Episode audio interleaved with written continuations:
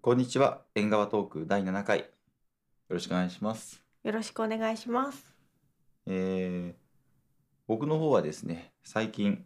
ゲームウォッチっていう、任天堂のゲーム機にやってるんですけど、これ、スーパーマリオブラザーズの、うん、えーっと、えーまあ、1, 作目と2作目、いわゆるスーパーマリオとスーパーマリオ2ができるんですけど、はい。その「スーパーマリオ」の1の方でうん7の3までなんとか昨日行きましたあじゃあもうすぐクリアできそう。いやーうーんそうよねなだんだんとコツはあのうんつかみつつあるからうん。もうちょっとしたらもしかしたら8の方までいけるかもしれませんね、あうん、まあそんな感 じで隙間時間で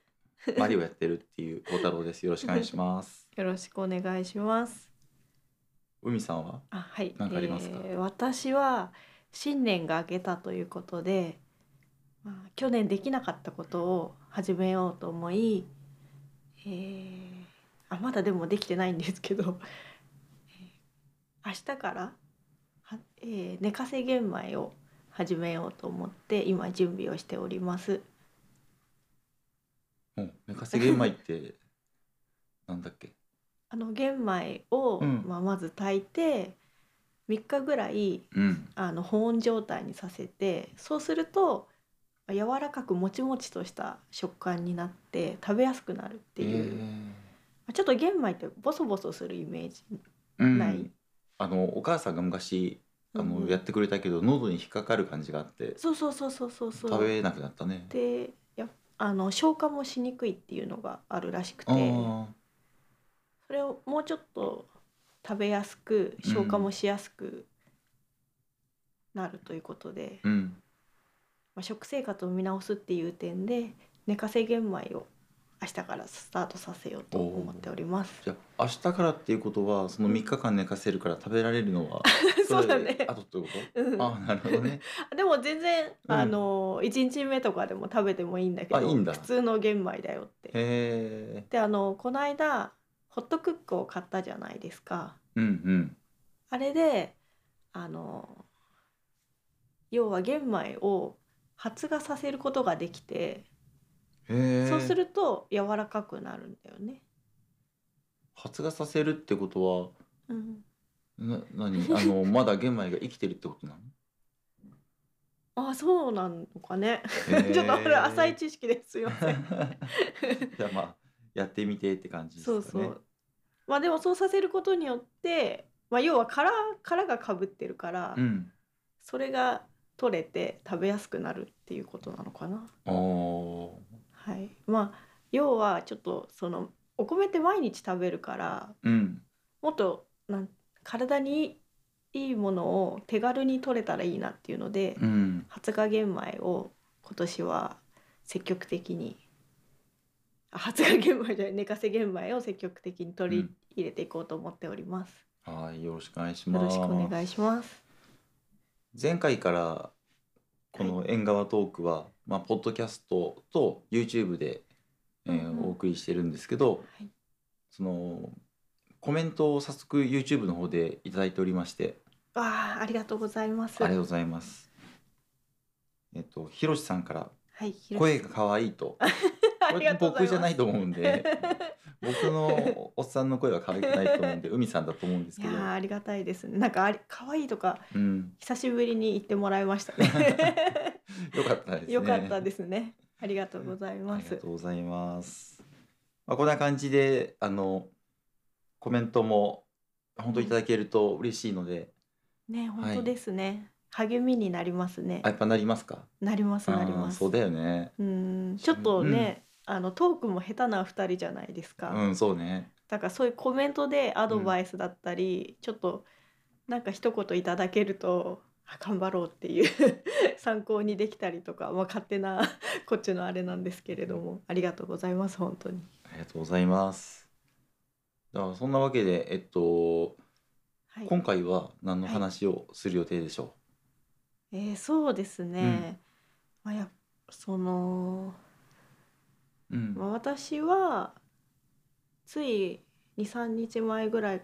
うん、に、あの緊急事態宣言が、ああ福岡にも出たもんねそうそうそうそう出て、まあ、そのことについて少し触れられたらいいのかなとうんいう感じですかね。ああなんか緊急事態宣言で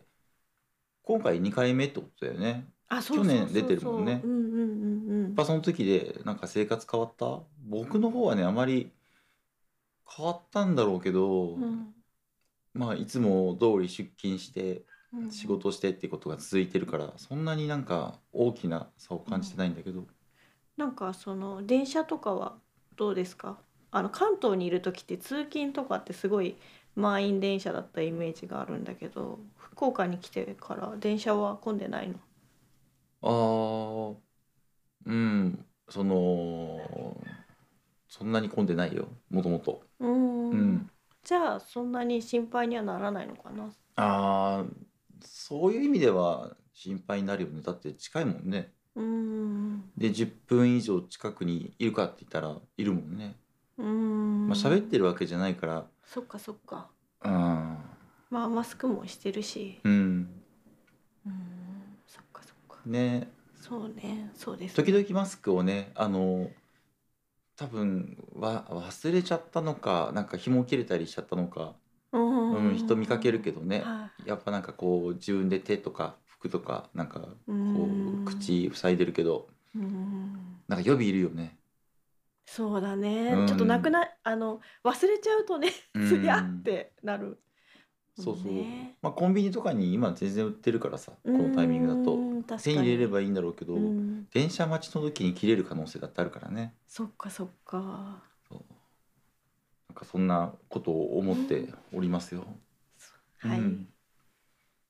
そうですかなんか緊急事態宣言出てうんえっとこれから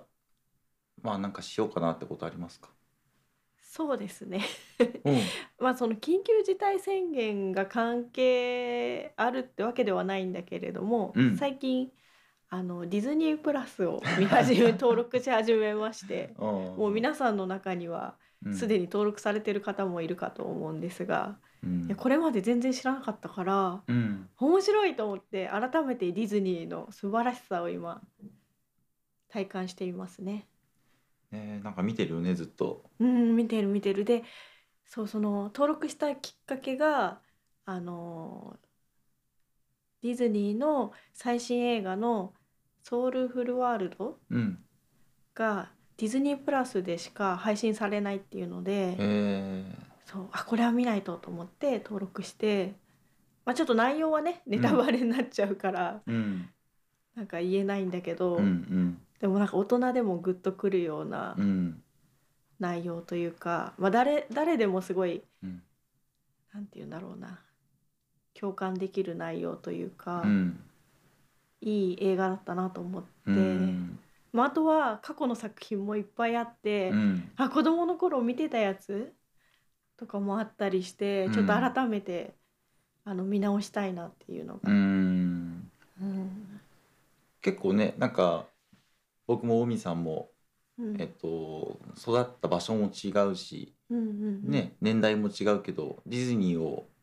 見てたっていうのは結構似てたねあそうだねそれに気がつけたあ確かにの確かにメリー・ポピンンズとかね、ううちもすごい見てたからうんうん、あそうそうそうそう海さんも見てたんだっていう発見もあったしそうそうそうだね確かに、まあね音楽好きだからねうんうんうんディズニーのあそうね,、まあね素晴らしいよね今改めて聞くとねまた、うんそうあと意外と、うんまあ、見てたとは思うんだけど、うんピーター・パンとかも白雪姫とかもだけど細かいストーリーが忘れている部分もあって、うんうんこれを機会に見直したいなっていうのも、うんとは心から思えたしあとはなんかドキュメンタリーもオリジナルで入っててあピクサーのその制作現場の裏側だったりとかうん見応えがあるので、なんかねあの見たことない方はぜひおすすめですね。ー そうだねうんマンダロリアン一番目見ようかと思ったけど も残念ながらカール爺さんに変わったねそうそうそうそうそうそう。マンダロリアンはそんなピンとこなかったですいやスター・ウォーズのそ新しいシリーズですけそど、うんういやスターウォーズを見てなくって多分1話ぐらいは見てるんだと思うんだけどあじゃあこれを機に「スター・ウォーズ」もちゃんと見てって、うんうんその上で見たいですねーいやいやいいじゃないもういいののかな、うんあそう、もう分かんないど僕もみなんだろう「マンダロリアン」まだ一緒に見始めて最初の10分ぐらいだうけど、んまあ、ディズニーが新しいシリーズするっていうところでうんうんやっぱ見てない人って多いと思うよねその元々のディズ、えーと「スター・ウォーズを」ああそっかなるほど、ねね、それ見てそれ見ないと楽しめないっていうような作りはディズニーしないんじゃないかなと思うからさ、ああそっかそっか、うん、まあそうねそうそうそれで見て面白いなと思ったらあの過去のやつをねまた見ていっても面白いかもしれんなとう思うけど、うんーんはいとか思って見てましじゃあそれでもいいかた。うな、んなんかその無料期間もあるんだけど多分無料期間を超えて見続けるんじゃなかろうかと いおう、ー 気がしますね。それは作品の数がいっぱいあるからっそうそうあとは結構やっぱ見たいものが多いなってていう、いうなんかネットフリックスとかも、その登録してた期間はあるんですけど、うん私的に見たいジャンルとかが限られてて結構あもう見れたらそれでいいやって思うんだけど、んディズニーはなんか本当あこれもこれも見たいみたいになってきてて、えーそんな見るもんあったっけ、うーんまあ昔の作品も見直したいし、うんあと「まあ、スター・ウォーズ」も見たいし、うん、あとあれあのナショナルグラフィックだっけあじゃあああナショナルジオグラフィックあそうそうそううそうそうそうそううんのドキュメンタリーもあってそれも見たいって思っうたーん昔から好きだったえ何がナショナルジオグラフィティとかいやーそうでもなないんかたと思まうにねあのネタで出てくるけ どさお父さんがそうそうそそうそうういうのそうが好そきうでそうそうそうそうそうあのワウワウチャンネルワウワウうんワウワウワウワウでなんか月々3000円ぐらいの払うやつあるじゃない、うんうん、あれを結構早い段階でうちのお父さんが契約してて、うんそうするとそういうドキュメンタリー系が多くって、うんなんでそんななんかライオンがシマウマ食べてるのとか家で見なきゃいけないのかなとか思ってて子供の頃、うんでも今思うとやっぱそういうのってすごい楽しいなって思えるようになってきちゃって、うんそうそうあの頃の父の気持ちが分かるようになりまし たねじゃあ、うん一緒に楽しめますね、楽しめますねはい、また帰った時にはね うんそうそうそうそうなるほどそうなんだよねじゃあんディズニープラスで他に楽しみなことありますか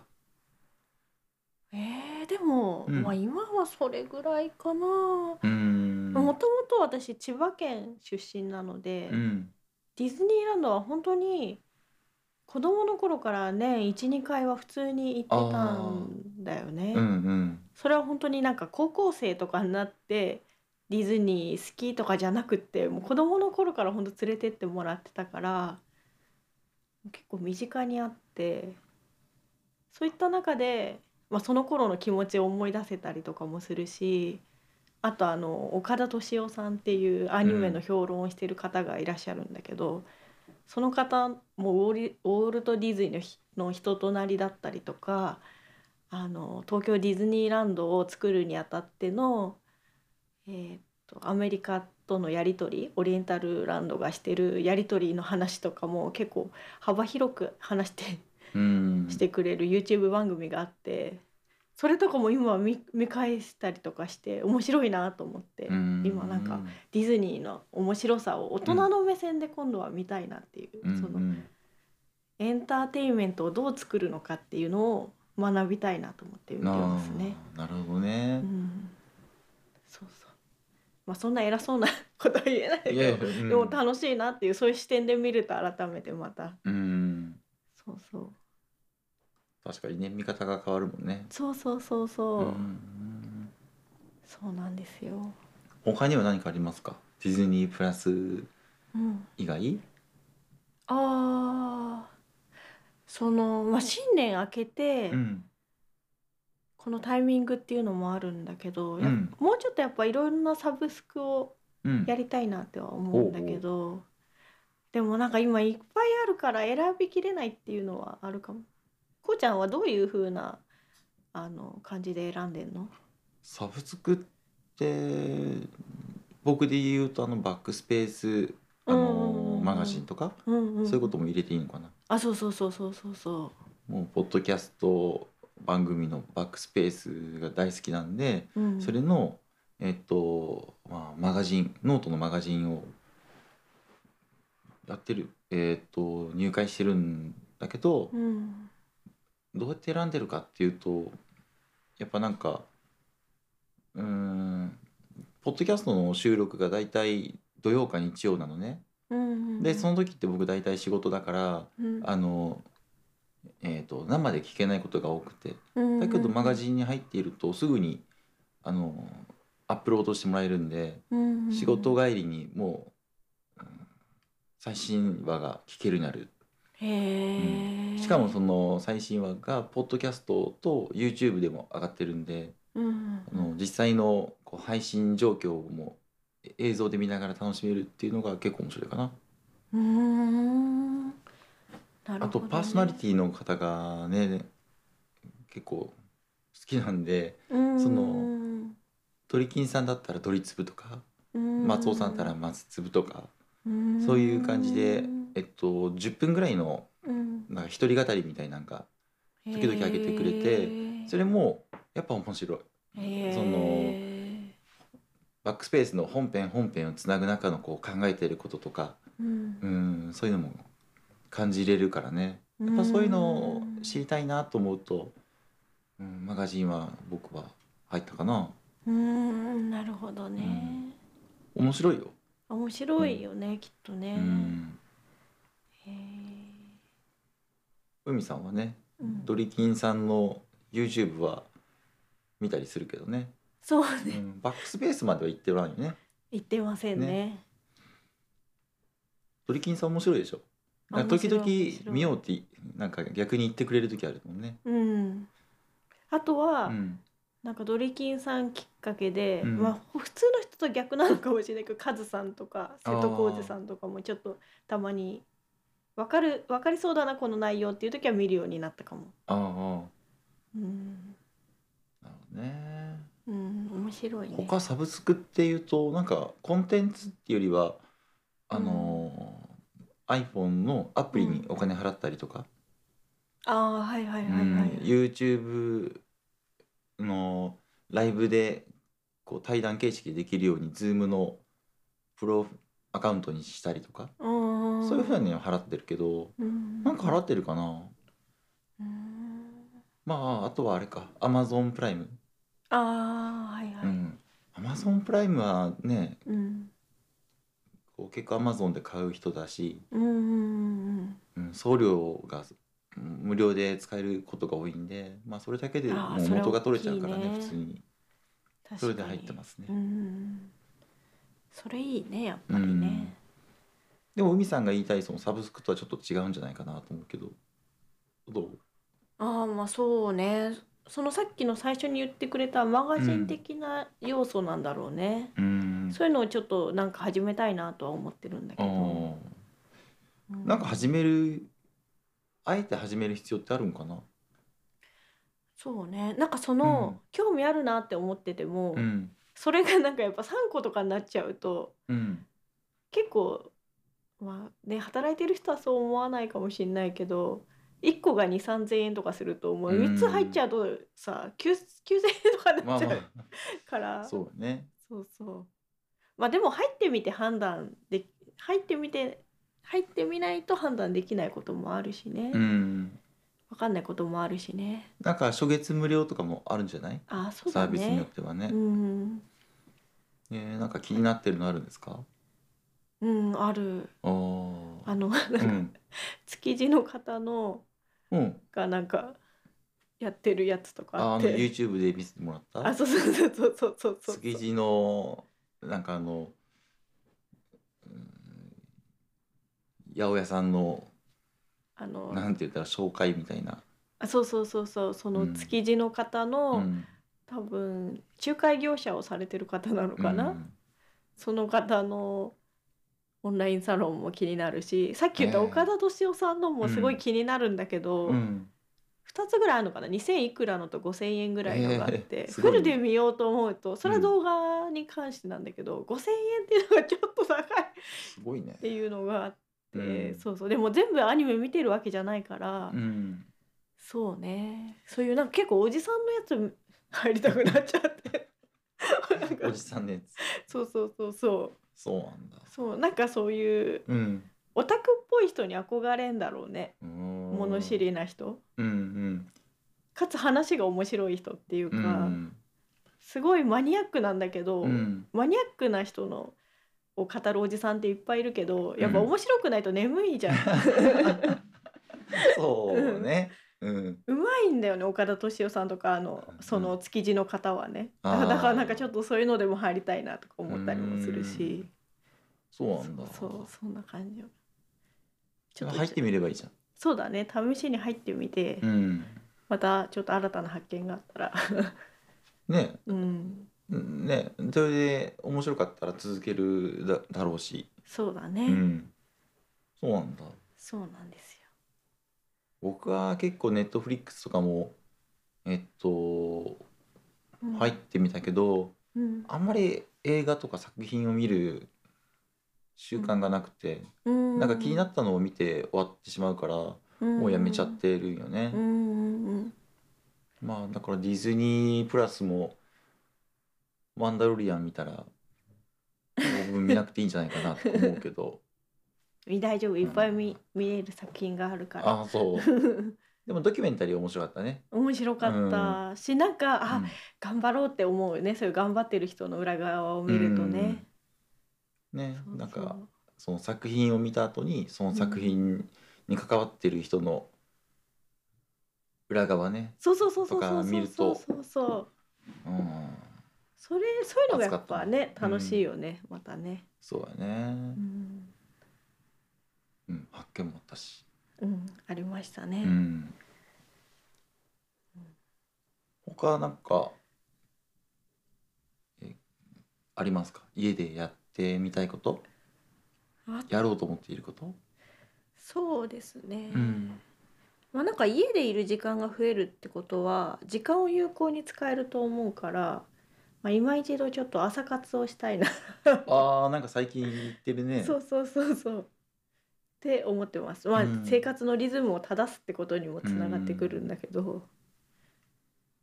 そうですねでも朝活って言ってもなんか多分一般的な人は4時とか5時に起きるみたいなイメージだと思うんだけど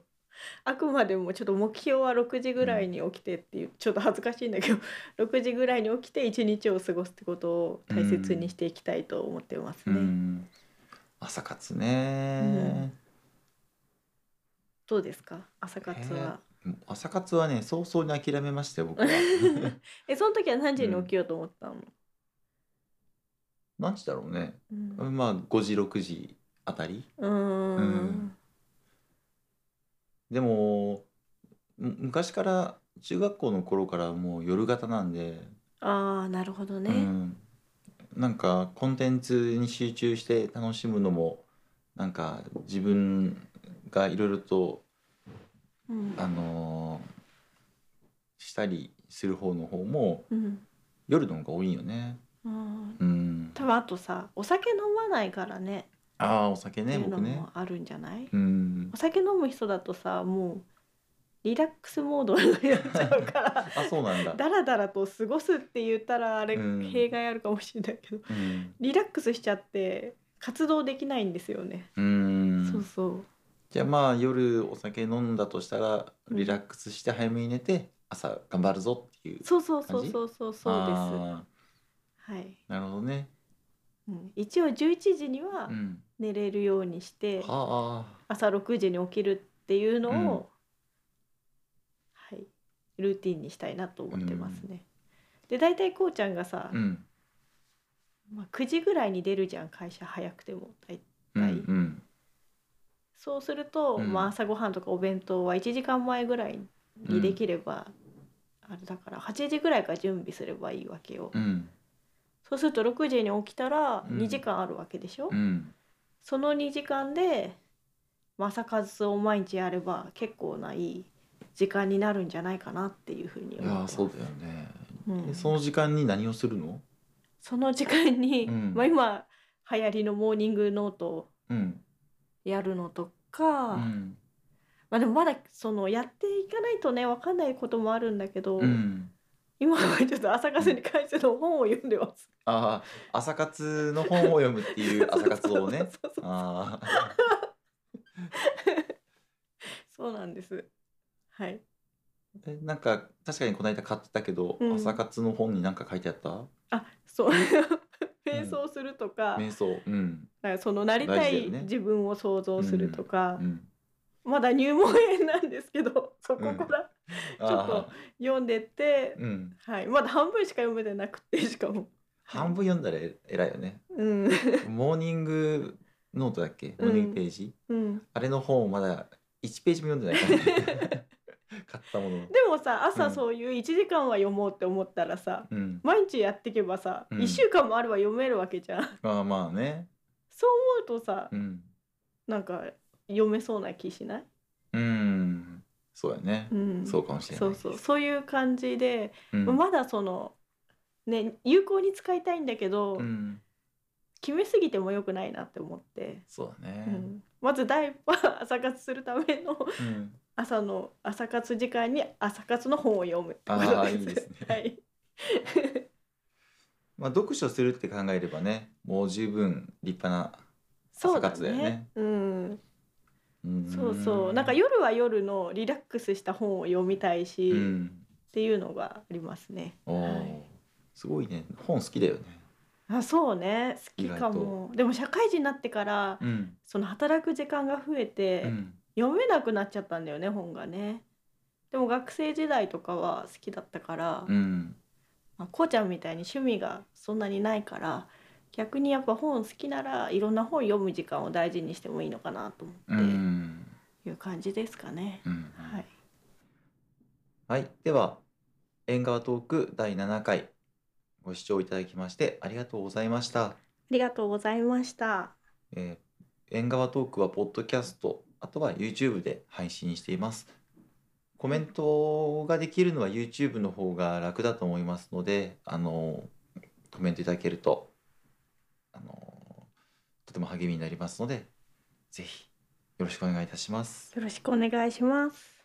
ではまた次お会いしましょうではでは、さようなら